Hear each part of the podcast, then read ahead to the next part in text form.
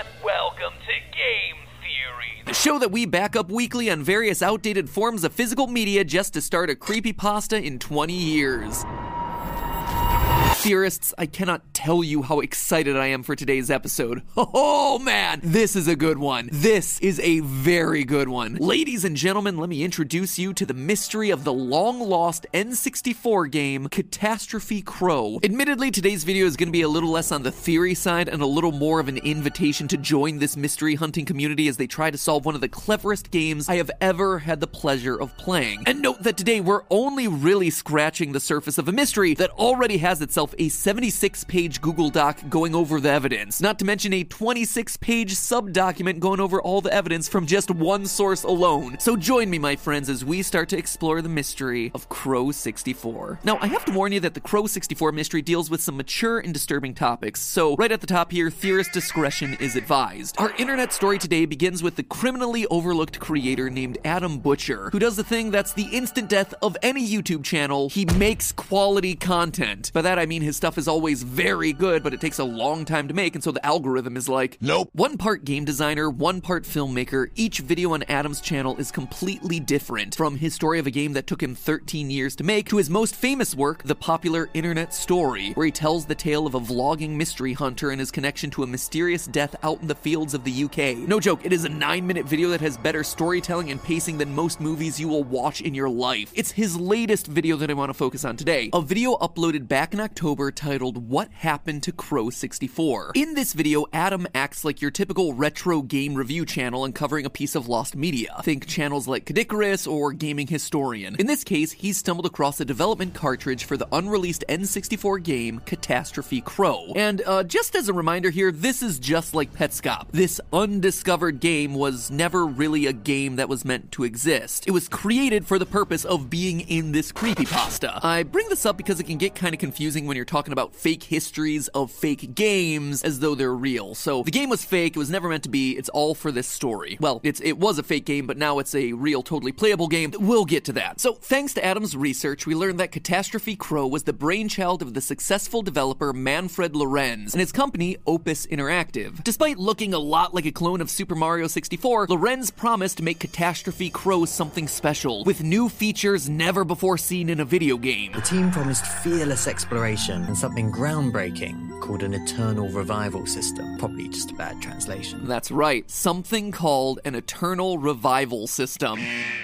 Ah, Sorry, that's just my alarm that goes off anytime there's a story about an indie video game where people either get sucked into the game or get revived by the game. Bad light, bad, bad light. We don't know yet that anyone's in that game. Sure, we can strongly suspect it, but we don't know. No, no, don't give me that look. Don't give me that look, light. You know what you did. Oh, I can't be mad at you. Who's my bad light? Who's my bad light? Oh, you are. So, Catastrophe Crow was originally based on a drawing Lorenz's daughter made and was based around saving your father's business from the villainous Sir Cat. Unfortunately, during development, something tragic happens that causes Manfred's home life to completely fall apart. He starts spending all his time at work and asks his developers to create weird, unexplained assets. Then one day, Manfred disappears alongside all the company's hardware. His boat is later found floating off the German coastline. The only thing left behind is a mysterious goodbye note written in German alongside a sequence of numbers. And now the twist. After years of Catastrophe Crow being lost to history, Adam seems to have found himself a copy on eBay. He ends his historical retrospective with some of the public's first look at gameplay from this long lost game, and oh man, this is where the puzzle solving really begins. As Adam plays through Catastrophe Crow, things start off like your typical platformer grassy landscape, simple shapes, bright colors, but he quickly finds himself in a secret area that includes a crow typing on a computer with some weird things to say. After that, a cutscene of a house plays before the player is brought back to the first area of the game. Now, things replay, but slightly differently. The sign on the workplace has gone out, and a weird scarecrow stalks the player character from afar, only to disappear when he's approached. After failing to answer a ringing phone, Adam runs through a glitched section of the wall, behind which is this animation of a crow holding computer equipment jumping off a boat. Knowing the history of Manfred Lorenz, his disappearance, the lost boat, the stolen computer equipment, it's easy to make the connection that this is likely a recreation of what happened to Manfred himself. When the player character jumps in after the NPC, they're brought to a misty forest where they can find an old crow crying over what appears to be a grave labeled Crow, except the headstone is actually an N64 cartridge. The grave isn't even the creepiest part, though, as when Adam tries to leave the site, we hear the phone ringing again before his character falls down a flight of stairs, causing all kinds of trippy imagery to appear, including a brain scan and the arrival of two skeletal figures come to take the crow away. And while I'm almost 100% sure that this is a coincidence, I do find it interesting as I make this that the timestamp for that image just so happens to be at time equals 666, the devil. Not in the MCU yet, but maybe in Catastrophe Crow? The video ends with a cutscene of an older crow walking into the bedroom of a younger crow. Before these disturbing events play out, a headless crow is kept on life support while the room fills with water until more monsters steal the crow into the blackness. To me, there's one pretty clear interpretation for all this. Manfred's child falls down some stairs, which gives them severe brain damage, hence the brain scan and the headless crow in the hospital bed. Manfred receives the call about this while he's at work, which is why the phone sound effect is so prominent throughout these scenes, but likely he doesn't answer it, which is why the phone can't be answered, or he's haunted by the memory of that phone call, which is why the phone never stops ringing. There's also probably a lot of guilt associated with the fact that he wasn't there for the kid, hence all of this happening while it's in an office building. As a result of the child's severe injury, he changes the game that his company was working on to include an eternal revival system to keep his child alive in some way. Classic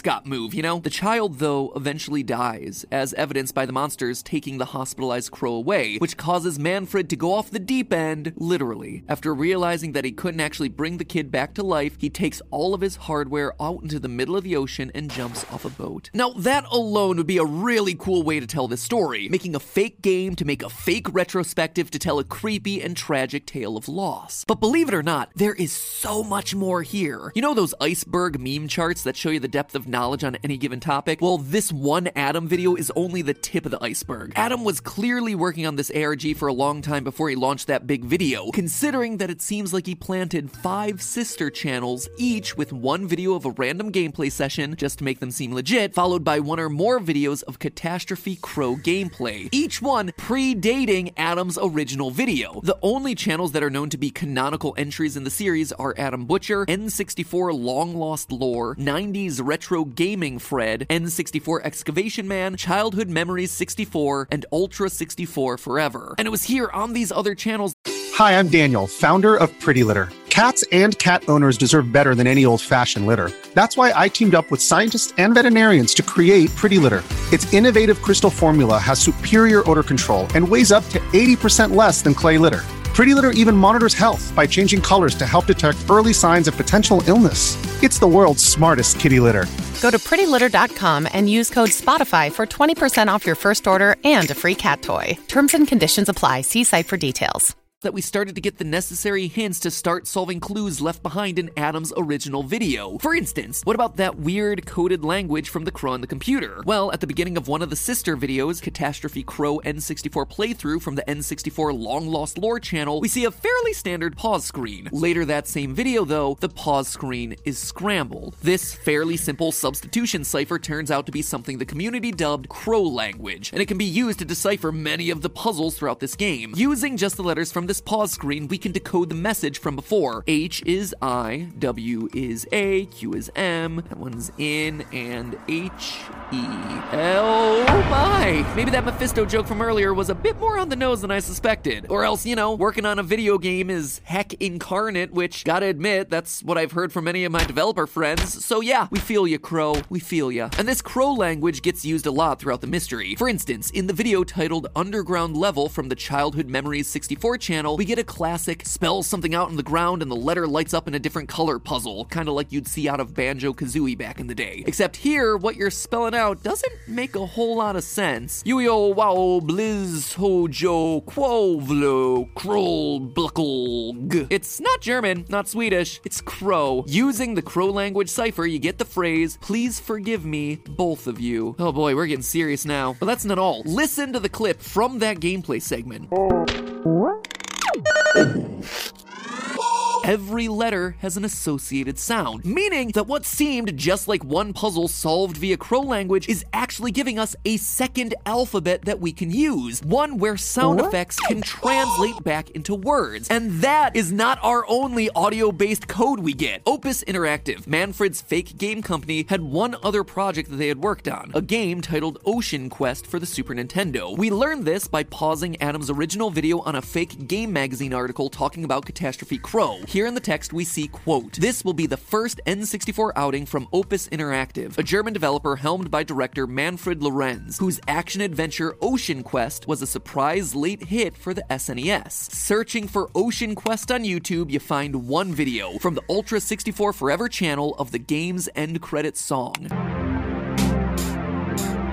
Very chill, right? Well, something that the channel Jonathan Rose Lion noticed on YouTube was that the song starts with a 26 note ascending sequence.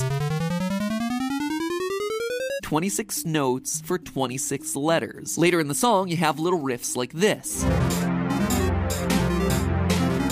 So, what Jonathan did was extract those notes, match them to the tones from the beginning of the song, and translated them to the following Thea, Nils, Marta, Manfred, thanks for playing. Can you see why this is such a cool puzzle and why I am so excited to be talking about this? And this gives us our key players and their names. Remember, that decoded message from earlier said, Forgive me, both of you. But our initial interpretation of the events of Crow 64 only had Manfred and his kid. So, who else is here? Well, based on the Ocean Quest audio, it seems like we have our cast of characters Manfred, our protagonist, Thea, his daughter, Nils, her brother, and Marta, his wife. This is also supported by clues elsewhere in the mystery. Thea's name also comes from a splash screen which appears for just a moment when booting up the game. The first line reads, That, which, of course, is Crow language that translates to My dearest Thea. And funny enough, Thea translates directly into Crow using Crow language, which is one very strong indication who this game was originally for. And we can also confirm Marta's name from that farewell letter to Marta before he disappeared off on the boat. But now we get to theory country, my friends, because I and most of the community have noticed that there are four different crow avatars appearing throughout all the gameplay videos, each representing a different member of the family. The large crow with glasses is the father Manfred, the other large crow is the mother Marta, the small crow with a bandage who serves as the primary player character is Thea, and the other smallest crow is her brother Nils. The rest of that splash screen with Thea's name, by the way, contains blank slots for secret messages scattered throughout the game. I'm not gonna spoil how to solve every line in this video because honestly, it's just a lot of fun to do it for yourself. Anyway, once you've figured out all the secrets, the message decodes to the following My dearest Thea, I am sorry I could not be with you in the end. I was too afraid. I ran, and now I am in hell. One I made myself. I dreamed of you playing this one day, but you never will. Please forgive me, my little crow. Please forgive me, both of you.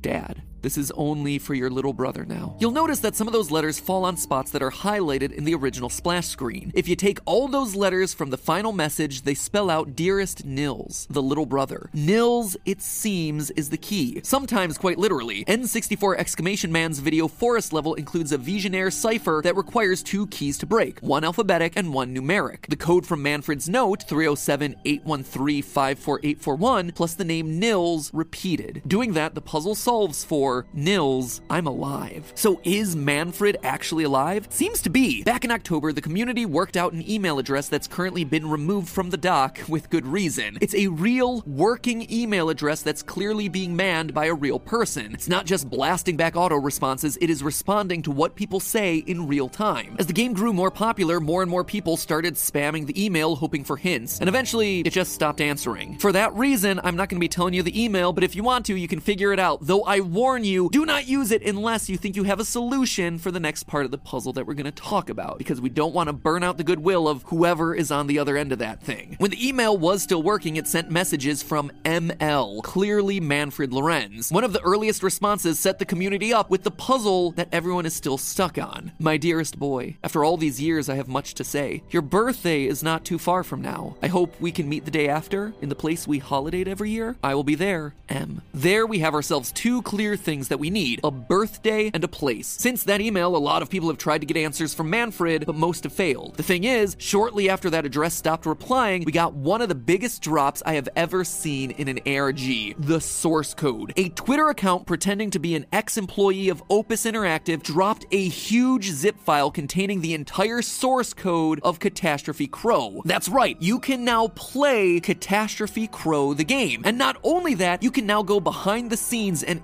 with every object and asset in Unity, which means that there is still an absolutely enormous amount of clues to dig through and solve. In all honesty, I think that this ARG is one of the best organized I've ever seen. While I've covered a lot of ARGs on the channel, few come to the table with most of the solutions already set up. Multiple channels of gameplay posted well before the main tease of the game. I really, really hope that by introducing you all to this mystery today, I've created a few more crows out there to delve into the incredible mystery that is Catastrophe Crow. Who knows, maybe one of us theorists will finally be the one to crack the next big mystery. All we need is a place and a birthday. Until then, remember, it's all just a theory. A game theory.